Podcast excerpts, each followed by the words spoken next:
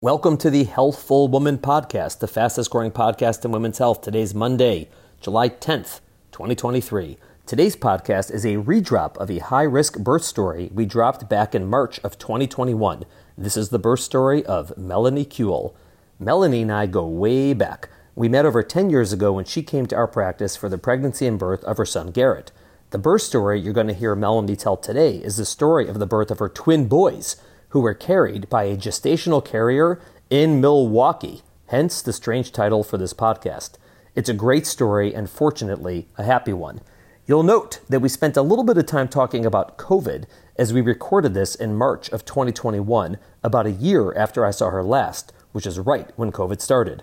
All right, reminder for all you listening on Apple or Spotify, we would really appreciate it if you could rate this podcast, preferably with 5 stars. Also, reminder, please email us with any questions you might have for our mailbag podcasts. We've been getting a lot of great questions, and we have another one coming up next week. So keep the questions coming. To send them in, you can email us directly at hw@healthfulwoman.com, or you can go to our website, www.healthfulwoman.com, and click on the link that says, send us your questions. Thanks for listening. See y'all next week.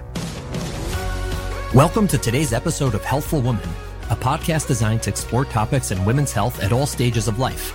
I'm your host, Dr. Nathan Fox, an OBGYN and maternal-fetal medicine specialist practicing in New York City. At Healthful Woman, I speak with leaders in the field to help you learn more about women's health, pregnancy, and wellness. Melanie, thank you so much for coming on the podcast. It's so nice to see you. I'm so excited to be here with you. We were talking before how the last time we saw each other in person was like literally a year ago, like to the day. Almost exactly. Sometime in mid-March of last year. And I remember you came in and we're talking and you're like, what's going to be with this COVID thing? Right? Yes. And I believe you said to me, it's not going to be anything. It's going to be like the flu. Don't worry. He's like, no, it's fine. Nothing's going to happen. It's going to be like, it's going to blow right through us. No big deal. Yeah. I got that one wrong. Yes. So, but not a great prediction, but it was like in my defense, it was before the world exploded, when people were not really sure what was going on with that. The interesting thing is it's a year later. And when you were here, I was recording, and that was really like one of our first recordings because we're coming up on our year anniversary in 2 weeks, literally. So it's unbelievable. It took a year. Crazy. I know. And I was so excited when I saw the studio and I said, maybe one day I'll come in and do a podcast with you. Yeah, absolutely. And since that time, you've fled the city. I have. You went to New Jersey. I'm embarrassed to say. It's true. You're embarrassed to be in the same state as where I live. So that's cool. I'll be back. We'll be back.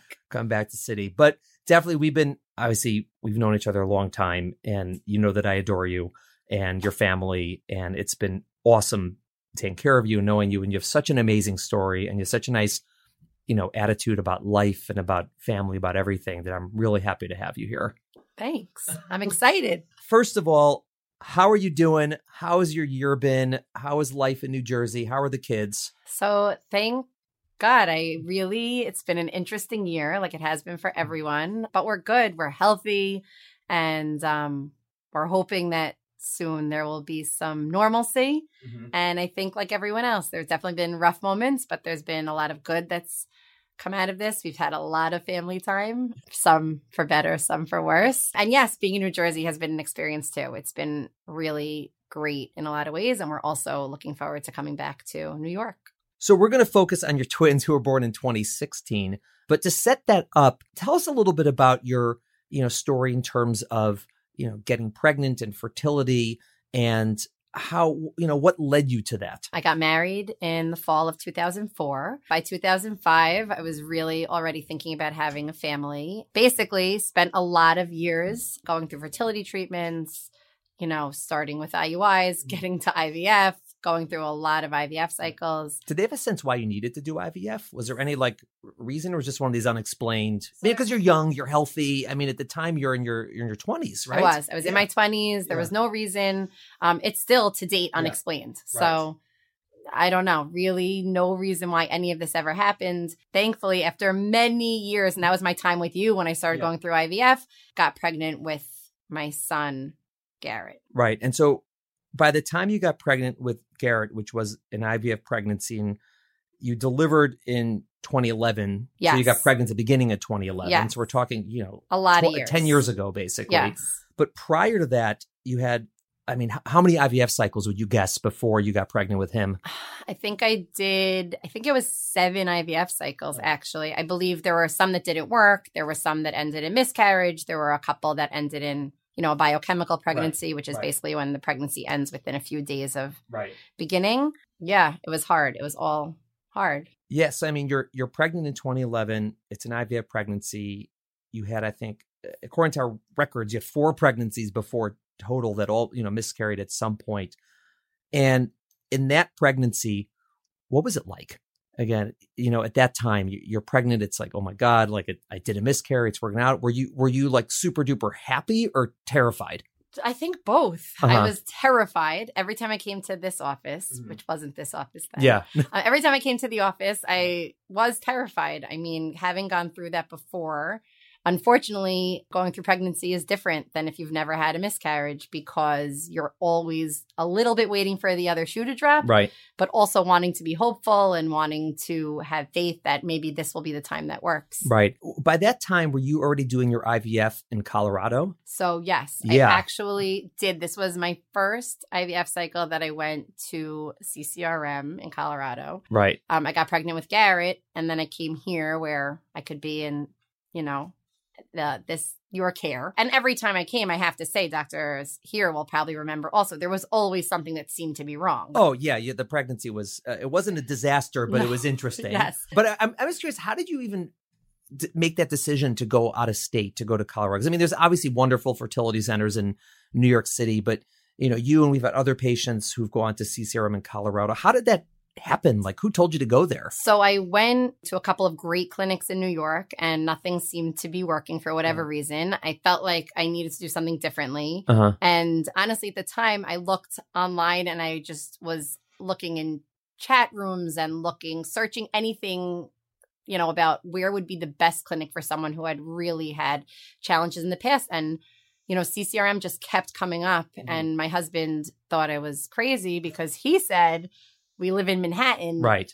There's no way that you have to go to Lone Tree, Colorado to get pregnant. I mean, I had been looking at this for a couple of years by the time I said, I'm going. I think this is what I need to do to feel like either I'm going to be pregnant or I'm not. But this is it. I want to go try this.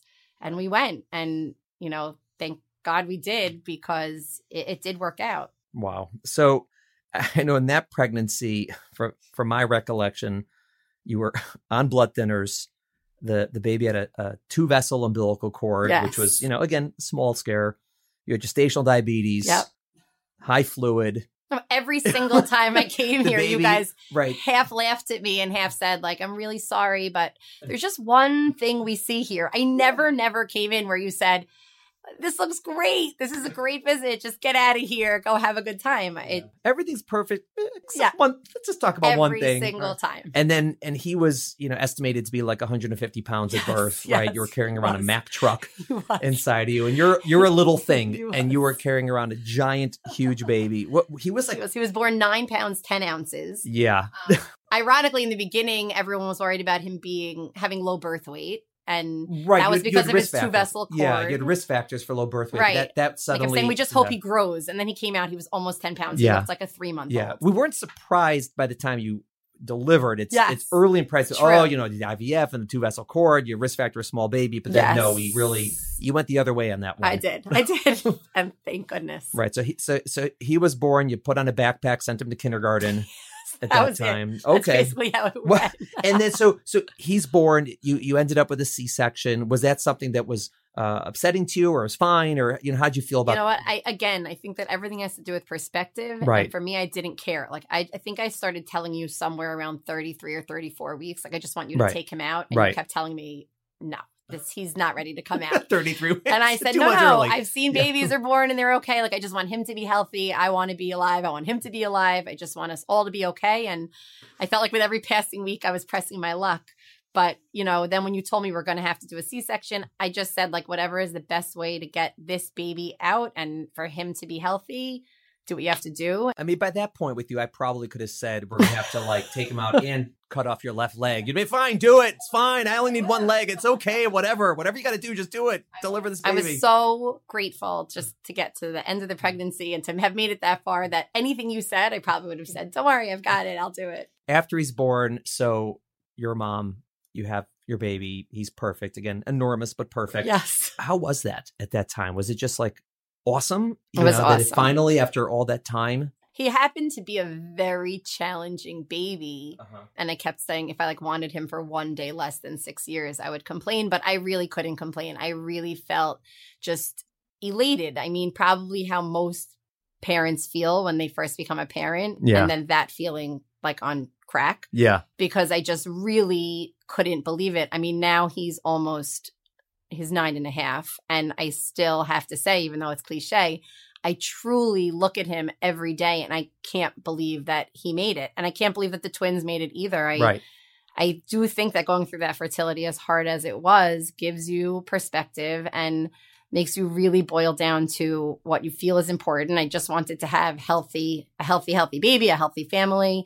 So yeah, it was hard just like for any new mom. And now I talk to new moms also who have been through the fertility process. Yeah. And I think with that comes some guilt in wanting to complain and saying like, I'm tired, but can you complain after you wanted this for so long? Right. I think what I've really found is like they're not mutually exclusive and you can be tired and it can be hard and babies can cry and you can feel like, how am I going to make it through the day? And you can also feel so grateful that you're now in this place where you have a crying baby, basically. Yeah. Listen, it's like that in life. I mean, every day's a blessing in life. But at the same time, that doesn't mean that things aren't going to be difficult or annoying or things you complain about. I mean, there's no one on earth who never complains about anything. True. I mean, it just doesn't exist. It's just about, to what degree and whether you have that perspective or not. Yes. And so how long was it after he was born that you got the bug that you wanted to get pregnant again? Was it like immediately like, oh, I got to do this again? Or were you not even sure because it was so hard to get pregnant? So I knew I wanted to try to have another baby. Uh-huh. I went back to doing IVF again about like maybe 15 months later. Like, right. I wanted to give him a chance and I was, trying to deal with a newborn and I wanted to get to enjoy him before I put my head back in that fertility game. Right. Plus, even if it worked out perfectly, right, if you got pregnant the first time and this or that, they would be ballpark 2 years apart, which is sort of how a lot of people plan their families if they could. Yes. So, okay, that makes a lot of sense. So he's a year, 15 months, and you start around going back. And I went back and did another retrieval. And then basically what happens is that I went to do a transfer. It didn't work. No miscarriage, no pregnancy, nothing, zero. I did this again a few months later, geared up in Colorado again, went back, did another transfer. It didn't work. And then at that point, the doctor said to me, like, listen, we can keep doing this because there is no reason. Right. He's like, I got a vacation home paid for, so whatever. I could get another one, right? Going. So we can keep doing this. The more you do this, the better. And even he really said, like, I can't explain why this is happening, but I also can't explain how you got Garrett. Like he said, it's a miracle that he is here. But at the same time, you've maybe done 10 transfers. You have one baby. That's amazing. But like statistically, it's not great. And we don't know how long this is going to take. And he really encouraged me to start thinking about using a gestational carrier. Right. So he thought there was something, whatever it was, because it was unexplained because you're healthy. There's nothing wrong with you. You're perfectly fine. You're, you're in good shape, all is well. Yeah. And it's just not working. So the thought is maybe have a different uterus, right? Have someone else. Maybe it's because for whatever reason, your body's not carrying the pregnancy. Again, why that is, who the hell knows? Like, it just doesn't, we don't understand these things. And so they're just trying something else. When he first brought that up to you the first time, was it something you had already thought about? Or was it like, whoa, like, what are you talking about? So like really maybe 3 years earlier when I was having trouble getting pregnant with my oldest son, a doctor had brought that up to me. And so it had been in the back of my head anyway. My husband was much more apprehensive about that. He had like a lot of concerns. And I, at the time, also was concerned about like, what did that look like? And what would it be like? We didn't know anyone who had done this. So right before I got pregnant, I had been interviewing agencies. And so I had sort of wrapped my head around the idea this might be a route that I would go. Then having had Garrett and again, having been lucky enough to have been pregnant, I really was okay with it. Now I just wanted to like, complete my family. And for me and everyone is obviously different. This was like a means to an end. I was like, I want to have this family. I want to do whatever I can to make this happen, if it can. And if not, then not. So I had already had it in the back of my head that it might come to this. Got it. So when he brought it up, it wasn't like dropping a bomb on you. It's just like, okay, let's reopen that book. Honestly, when I went to Colorado and got pregnant on my first IVF cycle, I thought I sort of like had it in the bag. I'm cured. Yeah. Right. Stupidly, because no matter how many times you go through this, you still wake up and my embryos are in Colorado. Exactly. Yeah. Like, I'm going. This is good. We're good to go. That isn't what happened. But again, like, I guess I had taken out the idea of it being so strange, which is, I think, what a lot of people think. Right. I had sort of come to grips with the idea of it altogether. Was that your initial, when you said that there was some hesitation initially, was it more just the oddity of it? Or was it a concern like financial, medical, social? Like, what was it that was causing you hesitation? I mean, I think a little bit of everything. I know my husband was like, well, can they keep the baby? Could that happen? And so like legal type of stuff. Yeah. Which like everyone sort of, I think, generally know that does not happen. And everyone sort of reassured us that every single step is taken to make sure that's not anywhere. Including what state you do it in. Of course. Right. Of course. Yes. Being in a state, using a really good, all of the things that are put in place for that. I think, yes, it was just the oddity of it. And even now where for me, this has become so like normal. Right. I think that people like still sometimes will look at me like it's so strange or like say, do you still talk to her? Right. And I'm like, yeah, I still keep in touch with her and she's wonderful. And they see it as so strange. And I really feel like this person did this amazing. Yeah. I mean, people who've been through it and it worked out and they have a baby, clearly they're going to be colored in that it's awesome, right? Because this gave them a child. And people who haven't, it's an unusual thing to wrap your head around, obviously, if you're not in that world. But when you were either the first time around or then after Garrett was born, you're doing it again, were you telling people in your family and friends that this is something you're considering, or was you sort of keep it just, you know, between the two of you? No. So we had our family involved in all of this and a very close handful of friends who knew this was something that was on the table. And me. Obviously. You're always the first person. I mean, I have texted you from all over the country saying, this is what's going on. What do you think? This is what's happening. What do you think? You're my first phone call. Love it. Love it. Like your lawyer if you get arrested. Exactly. I'll take it. I need one call. I tell people that when they're pregnant, I was like, we're your first call if anything happens, like your lawyer if you get arrested. It's true. You know, you start bleeding, you get a headache, you get a cold, something's up. Don't call your mom. Yeah, call us first. Right. Okay. And were they like very supportive, or were they a little bit ambivalent about it, or were they negative? I'm just curious, what was their response? The people who you're close to and you're telling them that you're considering this. I think the people that I was close to, for the most part, were supportive. I think everyone was a little bit weirded out by the idea that you're going to have your baby growing like in a different state across the country. And what does that look like? And what does that mean? And, you know, they were concerned probably for me more than anything else, but they also knew how much research I did and how dedicated I was to trying to make this happen. Had they even heard about this before? I mean, because, you know, we're talking about, you know, 4 or 5 years ago. It's different from today. It is. It wasn't so uncommon then, and it's still not that common now, but it has grown in terms of numbers. And so more people know people who have had babies through surrogates or gestational carers. But at the time, maybe they'd never even heard of anybody who'd done this before. I know. So that's what was so nice. Like, I remember my mom reaching out to a distant cousin, and she said, you can call her and you can talk to her about what that was like. And my pediatrician knew someone when I talked to him about it. And he said, why don't you call this woman? She went through the process. And I think that made it more normal for me. And, you know, now, obviously, fast forward, I feel like that's what I really try to do for people. Sure. And why I'm here talking to you is just because I feel like I can normalize the process for people on the experience. And, you know, I think obviously people feel different ways about everything, but I think that the idea of finding someone you can trust and obviously being able to relinquish a lot of control, you know, that's the biggest issue. And so in order to do it, did you already have embryos? You didn't have to undergo IVF again in order to have a carrier. You had these embryos. Yes. They're hanging out in Colorado, whatever, skiing, drinking hot chocolate, going skiing. They're there. Exactly. They're in the cold weather. They're frozen. Yes. And you're like, okay, and we're going to put them in somebody else. How did you find your carrier? I assume it's through an agency of some sort. We used an agency. And how did you choose one? We used an agency. I basically filled out a questionnaire about everything from, you know, some people feel really strongly that they want to have someone who's you know, it has to be in a surrogate-friendly state, but let's say I could have said I need someone in Pennsylvania. I want to be able to go to every appointment. Right. To drive instead of fly. That's not something I felt strongly about. Right. How do you feel about reduction? How do you feel about, you know, terminating a pregnancy? Had all of these things like medical and then just lifestyle. How do you see your relationship being during the pregnancy? Are you going to be keeping in touch with this person? You know, what do you see? Which is a hard question to answer after this baby is hopefully born. You know, what do you see your relationship being? And then basically the carriers are filling out the same information.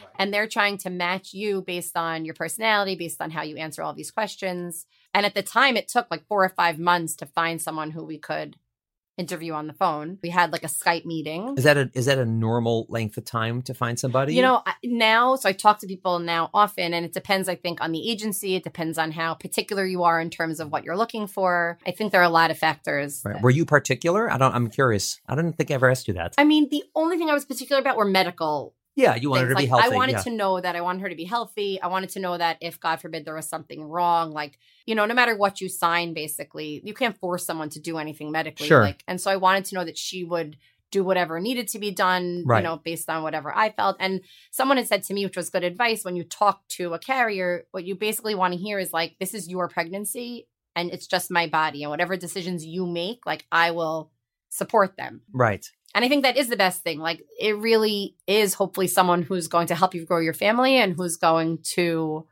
you know, be in it with you, but at the end of the day, like, defer to you for making any important decisions. Right. And then I know that you chose your carrier, but ultimately you used a different carrier, right? So unfortunately, we had a carrier who we really liked so much. She was wonderful.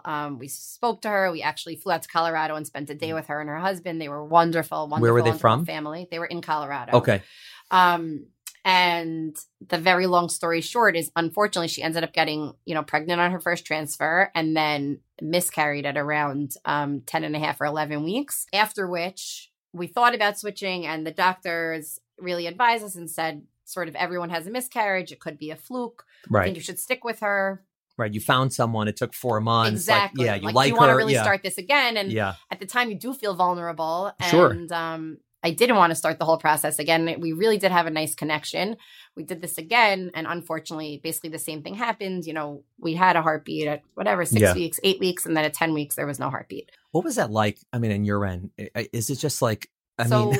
I'll say that this was really, like, when she miscarried the first time, it was really like the lowest point of my whole fertility experience. Right. You're like, why me? Like, what's going on here? I really felt like there had been a lot of bumps in the road and a lot of obstacles. And I really hung in there in terms of having faith and believing that this would work out ultimately, whatever that meant. Right. And when she got pregnant, I felt like, okay, we found. Right. Done. That's it. Yeah. Like, she's pregnant, her first transfer. Whoever heard of this? This is amazing. And she'll be pregnant and we'll go get the baby. And sort of that'll be that. Like, we'll have our family completed. Right. So were you only planning on doing this once to have a second child? Yes. Yeah. Okay. I mean, in my head, then I think, like, I sort of always said, like, I'll have a big family. And my husband would say, okay, you want 4 kids. I think now you should start to think about 3 kids. Oh, you want 3 kids. You should probably think about just having 2 kids. Right. And he was like, it looks like we might have 1 kid, which is okay too. Yeah, like, of course. You know, all of these possibilities exist. Yeah. But yes, at this point, between the cost of it and the investing of time and emotion, I think in my head,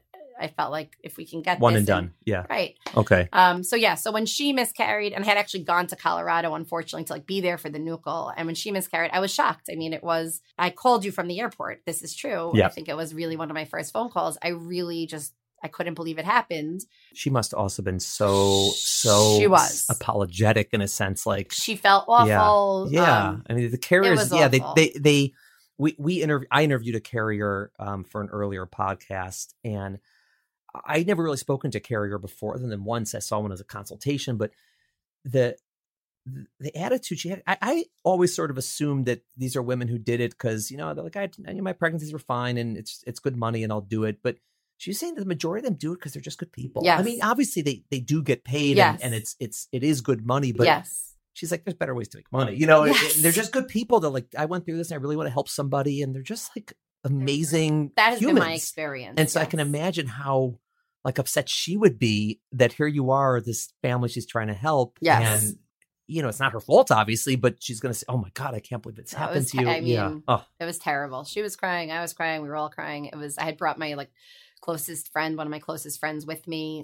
for support. And Thank goodness she came with me. But it was a mess. It was a mess. And, you know, in that moment, you just feel like finally things were moving in a good direction. And for me, I had never miscarried so late. So I felt like once I got past the sort of 6, 7, 8 week mark, I felt like, okay, like not that anything is done, because to me, until you're like holding the baby, it's not over. But I felt pretty confident that hopefully the pregnancy would at the very least last. And obviously they have no explanation why. No explanation. Yeah. You know, we did a DNC, everything came back normal. But to me, again, like when people ask, was it normal?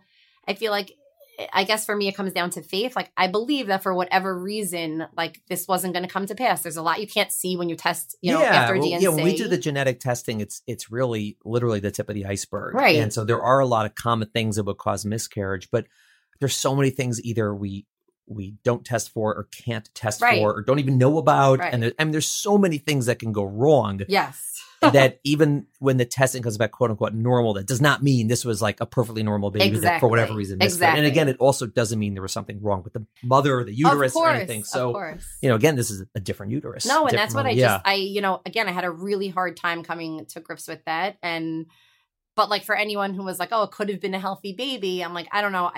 I never felt that way. I just always sort of felt like this was a pregnancy for whatever reason gone awry. It was very hard to move on from. And like I said, now I feel so, you know, fortunate at least to be in a position where I can help other people who have gone through things like this to see like whatever your route is from here on in, whether you decide to go forward or you decide, I don't want to do this anymore, that, you know, it's okay. And I've been there, and there's so many women who I've spoken to who say, like, I've never spoken to someone who could relate so closely to what I'm going through. Right. And so, again, like, that's my way now of taking that pain and I guess paying it forward. I had a great therapist who really helped me through all of this.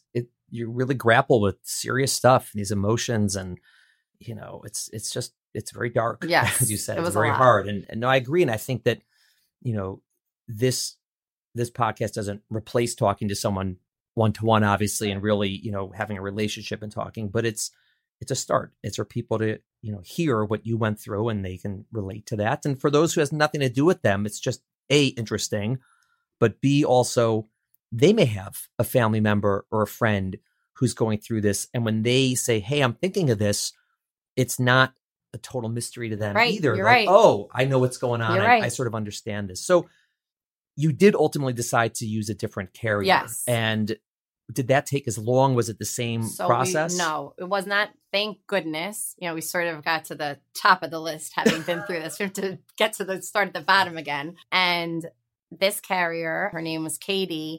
She, I guess, lucky for me, had matched with another family, and it, for whatever reason, wasn't working out. What the agency said at the time, and I think was true, was that like this, for this couple, they felt like it was moving too fast. They weren't exactly sure if they wanted to do it or not. She had already been medically screened, which was great because that cut time off also.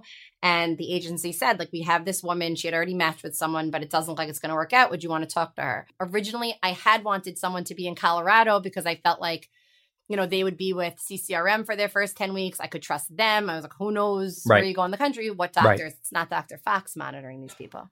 I know. You should be so lucky. Oh. So anyway, so she was in Milwaukee. You know, I just at this I've been to Milwaukee. Like, I know. I know you have.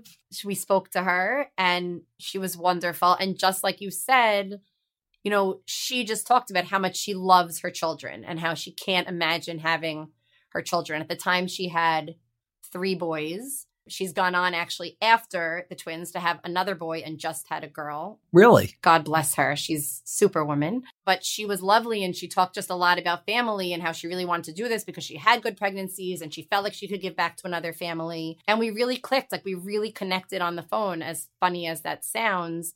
You know, we never would have crossed paths if not for this. And we have such a special like relationship and friendship. And a lot of it now doesn't even have to do with the twins, just has to do with life. Your paths crossed. Exactly. And now you're intertwined. Exactly. So she was great. And we were like, we're ready to go. Like, let's move on. Right. So what happens? She flies out to Colorado. Yes. Okay. So that's what happened. So she had already been screened. So that was great. And then, yeah, she goes to Colorado for a transfer. I said to her at the time, like, she said, are you going to be coming here and visiting? And I really just tried to say, I've been through a lot. I'm damaged. And we are not going to meet. I am broken. And I said, like, in my head, I was like, I'm going to keep my distance. I'm going to see what happens. Obviously, we didn't really keep our distance. Right. But I said, like, I'll come for a 20-week appointment. If we get to the anatomy scan and there's a pregnancy, yeah, I'll be there. I could see it's different. It's hard to invest yourself in the same way. You almost, if you're detached until until this is really happening. Yes. Okay. When did you find out it was twins?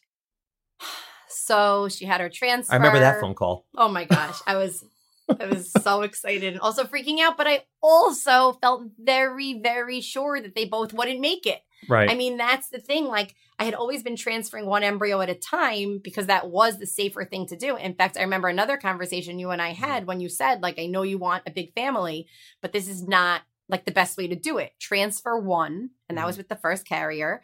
And if it works, then you'll do this again. But you talked to me a lot about how high risk a twin pregnancy was. And, you know, it wasn't even my body. You said, like, you know, there's just a lot that goes into this. And I really did. It was like one of those conversations that was very clarifying for me. Right. It's like my COVID prediction. I was totally on board with it. Yeah, I got that one right. You are. And now I have twins. Yeah.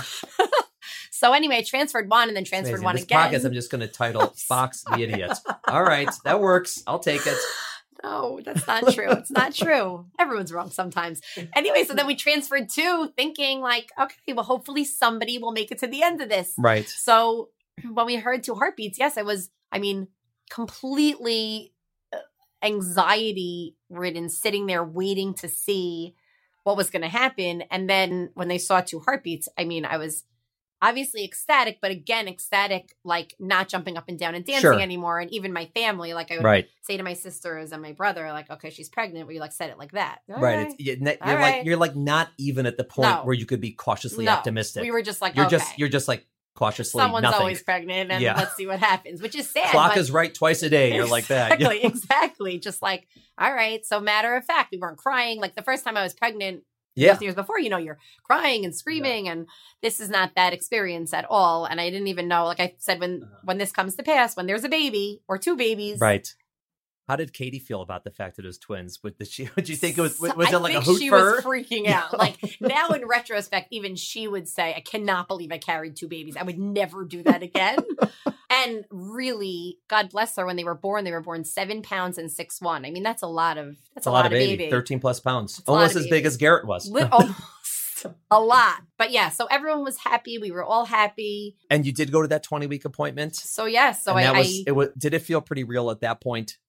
I mean, yes, that was the first time I met her, and it was great. And we sat in that appointment, and yes, like you see two babies on the screen, but again, being like she would say that I was a nervous wreck. Like she didn't used to call me from in the appointment because she said they didn't want you to use your phone when you're in the office. And I would be like texting her, hello, are they alive? Is everything okay? Are there heartbeats? Are they alive? Something, just give me something. Tell me it's okay. And it, you know, then like 15, 20, 40 minutes feels like forever when you're like laying flat on your bedroom floor, just waiting to hear any kind of news. But yes, so the 20 point was amazing. And you really see two babies on an anatomy scan. How'd you like Milwaukee?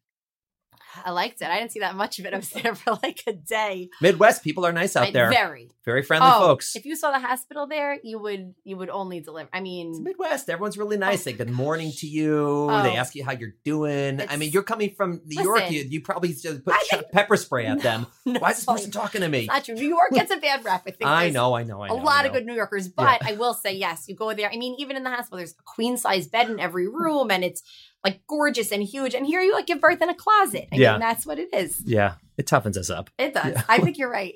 But yes, it was great. We met them. We went to this appointment. We went for lunch. It was amazing. It was amazing. And still I'm, you know, like waiting for them to get to a point where like, are they going to both be born? Are they going to both be healthy? Are they going to make it till the end? So yeah. Now I am cautiously optimistic at that point. Yeah, I mean now it's still... now it's not miscarriage that's sort of it's just in general twin pregnancies are always, you know, to some degree they're high risk and now they can be born early and NICU. I mean you're thinking, you know, things can go wrong with a twin pregnancy obviously. And so but you're sort of like at the baseline level. I am. I was at the plus baseline. You're damaged goods. Yes, so I'm damaged. Yeah. Okay.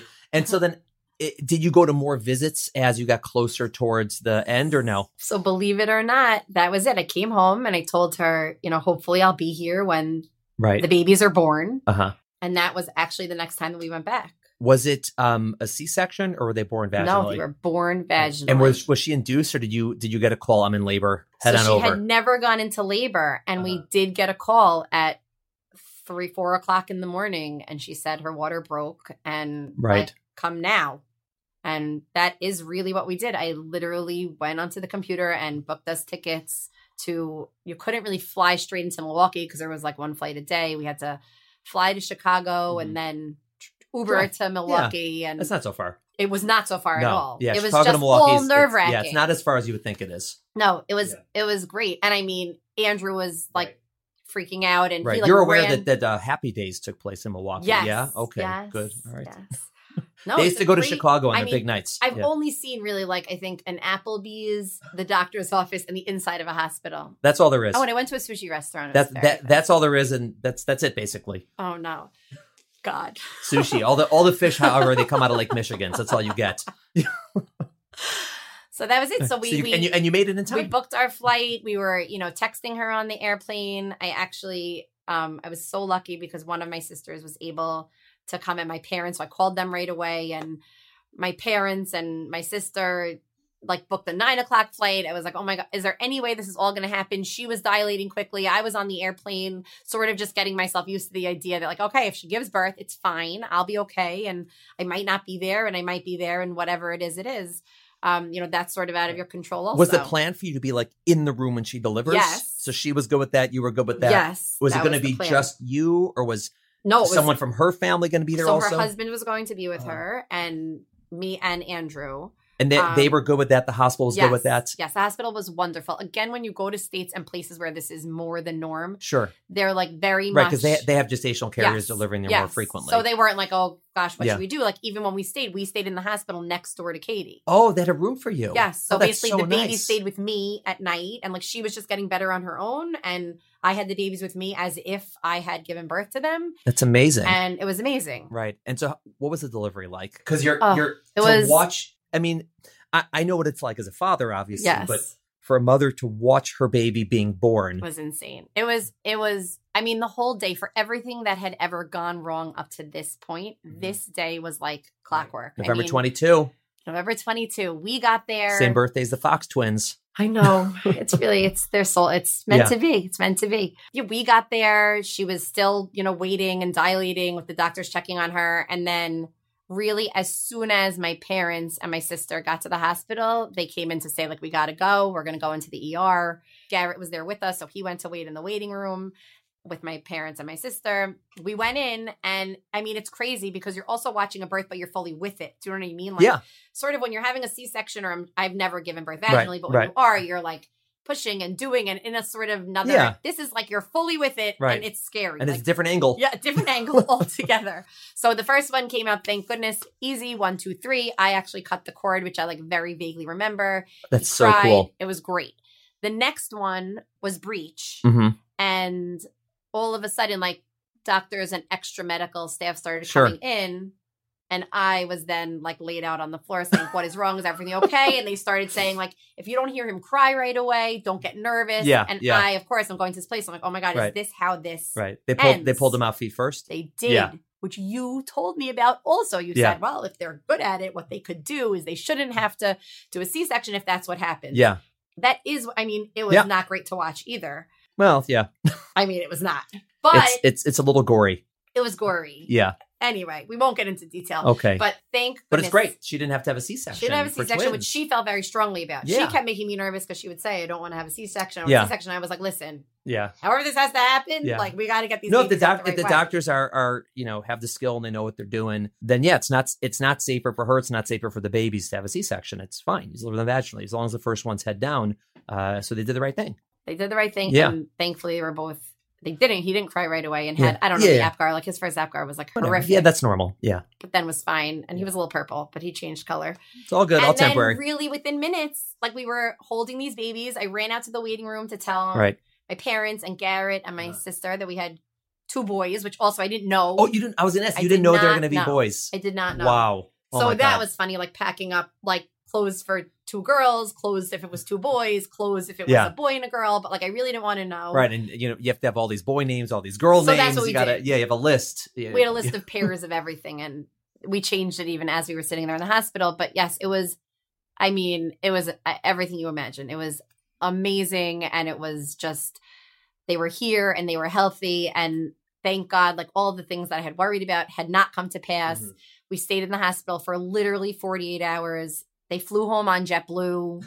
Like, I mean, at the beforehand, people are like, are you going to fly private? Or are you going to drive them home? And I said, I don't know. I guess if they need that, like if they're in a NICU, like they were twins, I guess if I have to stay there for weeks, I'll do whatever I have to do. But at the end of the day, the pediatrician there, my own pediatrician, said, listen, they're fine. They have immunity. They'll fly home. They literally, like, I went to the airport with two-day-old twins. They flew home. Nice on JetBlue, they were also able to watch, you know, TV on the way home. It's great. I think I really, they slept. You know, they were so little. Yeah, they slept. I watched a movie. I was like, if this is what twins are like, I'm like, I haven't made in the shade. It was not so. Wow. So 2 days and you brought him home. Amazing. Yeah. I remember seeing you in the office, whatever it was, like a week later. You come in, I was like, you look great. We were saying that you get to go to, you know, have the bris of your twin boys and you're wearing your skinny jeans. You are skinny as can be. That's a selling point. Yes. A lot of people did say that to me. Is this why you did this? And this is not why, but it was really to hit the ground running, having not given birth to babies. Yeah. It was nice.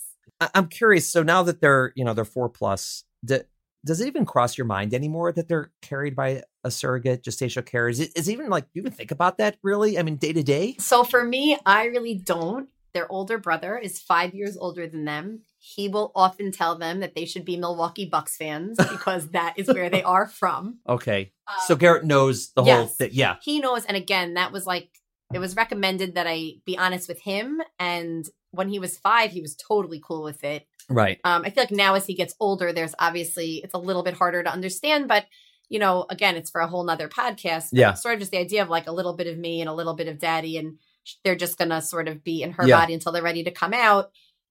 For now is sometimes easier than to describe like how real babies are made. Yeah, absolutely. Like that's like much more PG. Yeah, it's like a recipe, you know? Exactly. Like, little bee, you put it in there and then they come out. It's all good. Do the twins know? Do they have any? So it's funny. Again, a therapist who I worked with while Katie was pregnant, because I really was so nervous, really suggested like being honest as early as possible. And she really talks to me a lot about not keeping secrets, and that when kids find out things later in life, whatever that may be, that it feels like something has been kept from them. Right. And so, you know, when they were 1, 2, like 3, they didn't really say anything. And then in the past year, maybe in the last 6 months, one of them asked me, like, when we were in your belly, what were we like in your belly? And I said, I very just vaguely told them, like, you weren't in my belly. We have this amazing woman in our life who carried you until you were ready to come out. And I said, the doctors don't know why, but mommy's body couldn't hold you. And we knew we wanted to have a big family. Right. And so, you know, Katie carried you in her belly. And then when you came out, you were all ours. You're part of our family. And we took you home. And so now and then they'll say something about Katie, which is just so funny. Yeah. Like, where is Katie? Like, when were we in her belly? But I think that the fact that I've even just exposed them to that, hopefully. Yeah. Well, at this point, it's not weird for them because they're 4. What do they know? You know, they don't. That's what I'm saying. Yeah. I feel for like all they know, they were kept in a Volvo for 40 weeks, like whatever, you know. At some point, it'll be weird. I mean, the funnier thing is that my older son for a long time, like, didn't even understand that most children come from their own mom. Like, he would tell my sisters, like, so how many of your kids did you have in your belly? Yeah. Because he just felt like this was normal, which I think speaks a lot just to kids in general and how accepting they are of anything different. They don't care. No, they don't care. We're the strange ones. 100%. It's all we're the problem. We are. You know, the kids are not the problem. Kids are happy to accept whatever. Yeah. Okay, that's how you came. You were carried in her body. Great. Like, what's for lunch? We go for ice cream now? They don't care. What do you think you would have done if gestational carrier wasn't an option? I'm just thinking back. Do you think you would have continued trying on your own, or you think you just would have been like, you know, I'm out. This is too much. I don't know. I think, again, at everyone comes to their breaking point at a different point. So it's hard to say how much longer I could have gone on doing this. And I was, at the same time as this was happening, trying to also get to the point where I said, you know what, thank goodness we're parents. We have a child. We're so lucky in so many ways. And if this isn't, you know, to be, then it won't be. You could have reached that point of sort of contentment that I tried as hard as I could, and I have a beautiful child. I mean, who knows? Like, I don't know. Again, like in my head, each time it didn't work with my first carrier, I felt like, okay, I cannot do this anymore. One more time and then I'm out. Right. I mean, I don't know. I also was getting older. So that was going to be part of it also, that I wasn't going to keep doing retrievals till I was, you know, 58. Right. Right. I mean, maybe you can now, but I don't know. I don't know. They certainly will bill you for it. Yes, that's for sure. How much money do I have to give to this schoolcraft guy? I know. A lot. A lot. I know. A lot. He loves you. He does. Yeah. I think I'm his number one patient. There's a plaque on the wall. You know. Exactly. This wing. Exactly. Donated by the Kules, you know. Oh my gosh. Wow. I mean, looking back now, you have your family, you have 3 beautiful children. You're living the dream. Big picture, looking back on this whole story, what are your thoughts about this? I mean, it's crazy what you went through, but ultimately you sort of got your dream. I did. I really do. I feel that way. I feel like, you know, not everyone is so lucky, and I recognize that. So I'm very cognizant of, you know, being careful in what I say when I talk to different people about fertility. Right. Looking back, I easily tell you I do it all again, mm-hmm. even though when I tell the story to you or to someone for the first time and go through 2004 till 2016, right. I really do wonder how it happened, how I did it, how all these people in my life who love me so much really, really cheerleaded for me, in highs and lows. And I think that is a lot of why I was able to do it. I'm lucky to have been born, I think, optimistic and sort of having faith and hope. And so... Mm-hmm. Even when you feel like you can't go on, you keep going. No, looking back, I can't believe it happened. I still look at the 3 of them. I mean, mostly when they're sleeping, and really just for any, I think, parent or people in general, how time passes and how people say days can be long, but the years are short. Yeah. I can't believe how much time has gone by and how all of that happened, and they're all here, and they are definitely crazy and wild a lot now, mm-hmm. especially. Sure. Well, I mean, you have 3 boys, really, it's you're in the thick of it. It's something. I mean, yeah, they're crazy, and it's still, I have that bit that I think that fertility world gave me, which is that I am still find myself all the time just being so grateful that I get to do this. No matter how much laundry I have to do, no matter how many right. dishes are dirty, and my house is really upside down, mm-hmm. I feel like there was so much time that I was just I wish I had baby clothes. I wish I had, a yeah. mess here. I wish there were more people to take care of. And even right. times when Garrett would ask me, am I ever going to be a big brother, that really broke my heart, because right. I just felt like we're trying and we're doing everything we can. And so I think my overarching theme is really gratitude, even though I think in this world that sounds very cliche. I really do feel that. It's not cliche. I mean, it's yeah. why is it cliche? I mean, you have a lot of, you're fortunate in a sense. Yeah. You're unfortunate that you had to go yes. through all of that craziness and horror to get to this point. But yeah, you look at the things in your life that are amazing yes. and to be grateful for. And absolutely. And I think you have a lot to be grateful for. And I think that that's a terrific attitude. You talk to a lot of people now. You're someone that people call when they're concerned. How often does that happen now? I mean, a lot. I feel like now I have maybe 3 or 4 women I'm talking to right now who are at different points. Right. Some, one has a carrier who's pregnant, one is thinking about a carrier, one actually has a carrier who just unfortunately had a loss. Mm. But I think that I really feel so passionate about being in this world, because I think that for some people, which is, again, totally fine, everyone's different, they get past this point in their life and just feel like, I want to put that behind me. I don't want to talk about it anymore. I have my family now. I'm good to go. And right. just leave that chapter behind. I feel like I do have a happy ending. I went through a lot of really hard moments, and I really it's not so common that people know people with a carrier or had a really good experience with a carrier. Right. So anyone who knows anyone will say, I heard that you use a carrier. Do you mind if my camp friend's sister calls you? She's at this point in her fertility journey yeah. and she never spoke to anyone who did this. Again, when people say oh, someone's starting IVF, I'm not your man, because right. I'm a really depressing story for right. someone who's IVF sucks. And I'm oh, don't worry. You too could be pregnant in 6 years. That's not a great story. But for someone who's been through all the rigmarole. Right. You got $300,000. Right. Yeah. Oh my God. That's no problem. Great. But for someone who's been through it and they've gone through a lot and they're ready for this step, I hope that I can make this a normal right. experience for them and give them hope that, again, we don't know, but hopefully, if you hang in there and things align, good things can happen. And so people find you as word of mouth, friend of yes. a friend of a friend yes. or whoever. Yes, yes, yeah. Yes. And does the agency sort of keep people's names around? And I'm just curious. Yeah. I don't know. The woman who I worked at the at the agency has since left.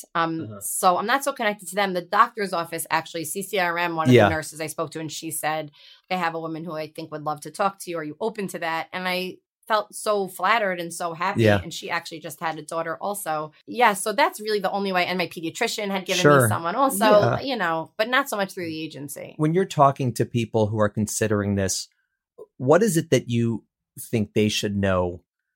Maybe that you didn't know or you wish you knew? What is the most common thing you're helping them with? So I think the most important thing I would say to anyone, probably just in life, but definitely going through fertility or this, is just that you are your own best advocate. I think that too often we like say, like, the doctor will take care of it, or like the lawyer's taking care of it. And I think that in a lot of situations, I felt like I had to look out for my best interest. And even when it came to like finding a second carrier, and they were like, okay, we don't know how long that'll take, we'll put you on the list. Or I had spoken to someone before we found Katie, and like, I knew she wasn't right for me. I had that feeling. There were a couple of things that just didn't match up. And the agency sort of tried to say like, okay, well, if you don't take her, you know, it could be like weeks and weeks or months till we find you someone. Like, and that's what I say to people. Like, if you feel in your gut something and you feel strong, like you really do have to stand up for yourself, be strong about what you think. I mean, we're New Yorkers, and so we don't have that problem so much. You're actually New Jerseyites right now. We are. That's true. We're New Jerseyites. We're sorry to break it to you. We're from New Jersey and New York. And so I think that we probably have less of an issue being assertive. Right. And even some things that I dealt with Katie, like when I went to the 20-week scan, she said to me, like, I'm really sorry, but they only allowed 2 people in the ultrasound room. And I said, okay, well, Andrew's coming with me. And she said, oh, well, my husband wants to be in there, so like really only one of you can probably be in the room. And I was like, we'll see about that. No, I don't think so. I said, could I have like the number of the office? And she said, no, this is their rule. And again, I was like, okay, that could be their rule, but how often do they have carriers who are flying from, or whatever, like intended parents who are flying from New York? You know, we want to be in the room. Like, I appreciated that she wanted support. She didn't know us. She had never met us. Yeah. Who knew what this was going to be or how I was going to be. But again, like, had we just sort of accepted, I don't know, maybe that's a bad trait, but had I accepted that no was an answer, that would have not. But they were so kind. When I called and spoke to like the supervisor of the office, she just said, well, just make sure your appointment is the first of the day. We just don't want other patients to be like, you know, we make exceptions. And I understood all of that. And I was not looking like a really like special treatment. But I said to her, basically, if there's anyone else there with a carrier who brought their husband to their first appointment, like, you should let them in also. Yeah. But just knowing like, it's okay. People are people. And sometimes if you do say what you think or what you want in a very kind way, I don't think I was ever, I don't think, abrasive, or I didn't bully anybody. I don't think you can be. I don't think you have it in you to be a bully. Just like, stand up for what you want and what you think and what you believe, whether it's the agency or the lawyer or the doctor or the carrier. You know, the doctors also, like, people had said to me who have had carriers, said, oh, I have a hard time getting in touch with the doctor. I said, you know what? You call this office and you say to their OB, like, I'd like to talk to this person. This is my baby or babies, and I have some concerns. And thank goodness I always had a good experience just saying what you want and putting it out there. And you know, so I think that that's probably the most important thing. Usually what we talk about a lot when I talk to women is more like the feelings that you have going through it. How do you relinquish control? Were you worried about what she was eating? Were you worried about, you know, how the separation would be after the baby came? A lot of the emotional piece of, and again, it's so different for everyone. Sure. For me, I was very, very lucky. And even being lucky, I was anxious a lot of the time. You know, I didn't talk to her a lot about like, so what are you having for dinner tonight? I just accepted that this was part of it, and hopefully the babies would be okay, whatever that looked like. I made sure she was very careful in terms of not having caffeine or, you know, seeing her doctor when she needed to. Like, she was really on top of everything. So I really didn't worry in that way. But a lot of it is just, how'd you feel going into it? How'd you feel when she was pregnant? How'd you feel at the next appointment? What about as it got closer to the birth? You know, did I feel angry that I wasn't the one carrying them? So I didn't, but I have friends who would say they're still dealing with like how hard it was that they carried one but couldn't carry their second pregnancy. Right. I'm lucky. I don't know. I don't have that guilt. I feel like maybe, I don't know. I don't know why. And maybe one day they'll make me feel bad about it. Like the two of them will team up on me and be like, it's not right. You carried him, but not us. I don't know. I just didn't want to carry you. I know. You're like, boys, I got 2 words for you. Skinny jeans. Exactly. No, so, you know, that's a lot of what we talk about is like, you know, less of the logistics and more of just how you feel going through it. It's an unusual thing, obviously. Yes, and so people have to wrap their heads around it differently. Yes. And some people, again, they're They're like, yeah, I'm on board. This is fine. This is great. And others are like, this is like the strangest thing ever. And everything in between. Of course, it's all normal. It's just people have to, you know, grapple with this. And it's not unique to gestational carriers. I mean, people use egg donors and sperm donors, and people adopt. And there's all these ways people build their families and that aren't quote unquote traditional. Right. Okay, great. You know, but there may be lingering, you know, thoughts that people have about that, and you work it out. I mean, what else are you going to do? That's, you know, you have to, you know, you have to work it out in some way. That's it. And hopefully the abnormal becomes more normal. I mean, that is as much as, I mean, I'm not really on social media, but I think the nice thing, like you said, about people being out there and talking about whatever it is, surrogacy, egg donors, anything that's going on in the world right now. The positive, I think, is that hopefully the more people that people see doing things that would have been considered weird, it then becomes, you know, less weird, a little more normal. Yeah. And so, yes, is it strange that someone's carrying your baby or babies across the country? It's strange. On the other hand, like, I didn't tell anyone, you know, that there were even anyone coming until I told Garrett, I think at around 34 weeks maybe. And until then, I hadn't told anyone like in my world other than my very, very closest friends and family. Right. And apparently me. You're in that group. I felt like I was providing prenatal care for this woman I never met. You were. I am telling you that I texted you. I think I just sent it to you recently, a screenshot. I texted you from the airplane and I said, like, oh my God, she is like 6 or 7 meters dilated. What does that mean? Hopefully centimeters. That's right. Yeah, oh my God. 6 meters dilated. Oh my God. Okay. We're gonna land an airplane. We're gonna drive a speedboat out of there. All right. 6 or 7 centimeters. And I said, what does that mean? And you wrote, and it still could make me cry, it means that you're going to be the mother of twins very soon. And it really... What I wanted to write was, it means, why the hell am I not in the flight with you delivering these babies? That would have been so cool. I think I begged you to come, and you said maybe you'd like go visit your sleepaway camp while you were there. And then when I texted you that morning, you weren't like, oh, good, get me a ticket. So I felt like that was just like... They would not have let me in the hospital for good reason. They're like, yeah, some guy from out of state wants to just go in and deliver this woman's twins. I think we could have made it work, but it didn't. It's okay. That would be the assertive person. Yeah, exactly. This guy's delivering these babies. He will be doing the delivery. No, I mean, that's it. It was so nice not to tell anyone. There were like all, but just like anything else, you can find the good and bad in anything. And this, I feel like, you know, you found the good in it. It's amazing. What a story. Melanie, amazing. I love talking to you. I love seeing you. It was amazing. I forget about you going through it, just me going through it. I was so happy for you because I know how much you wanted this, and not to the same degree, but all your heartache with your trials and tribulations getting pregnant was my heartache, because I'm seeing you go through this and how horrible it is for you. And then to see the pregnancy, you're like, she's 20 weeks, she's 24 weeks, 28 weeks. And literally I felt like I was this woman's doctor. I never met her, never saw these kids. I didn't do their ultrasound, but I felt like, oh my God, I've got twins under my care. I'm like, Melanie's pregnant. And they're like, what do you mean? I was like, well, she's, you know, whatever. They're in Milwaukee, but you know, Melanie's got twins coming. And so we're talking all the time. And you know, it's almost like having prenatal visits during the time. No, it was. And I have to say, but it was awesome. You were always really cool. So supportive and so helpful. And I felt like I didn't have to do anything. It was great. It didn't matter. It gave me comfort knowing that I could call you and ask you about anything medical that was going on and more. And I felt like you really did take such good care of me. And I knew that you were going through it with me. And that just, you know, again, having people in your corner has like a lot to do with how you go through anything. So yeah, I wish we could do this in New York. I mean, I heard that they're changing the law. That is what it sounds like. And then maybe one day we'll be able to take care of the carriers and this, and which would be really nice for people, obviously, because we've never really had carriers under our care.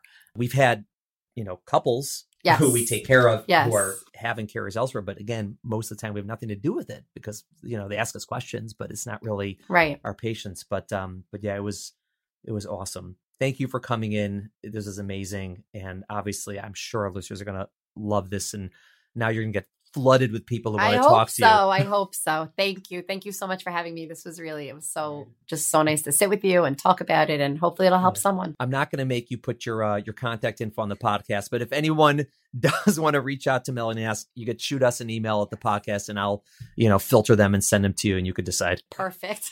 All right. Thanks a lot. Thank you. I'm so glad Melanie came on the podcast to tell her story. She has such a refreshing outlook on life, and hearing her entire story in one sitting really highlighted for me the highs and lows that go along with trying to conceive. While it was happening in real time, in truth, I was mostly an observer, but it did feel like I was Melanie's doctor for the entire pregnancy and delivery. For those of us who have considered or worked with a gestational carrier, or for those of us who simply know someone who is or has been pregnant with a gestational carrier, I know that Melanie's story will resonate. Thank you all for listening. Have a great day and have a great weekend. Thank you for listening to the Healthful Woman podcast. To learn more about our podcast, please visit our website at www.healthfulwoman.com. That's HEALTHFULWOMAN.com.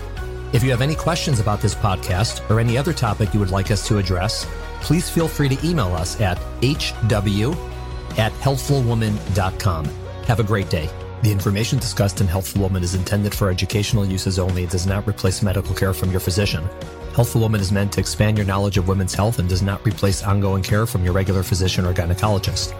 We encourage you to speak with your doctor about specific diagnoses and treatment options for an effective treatment plan.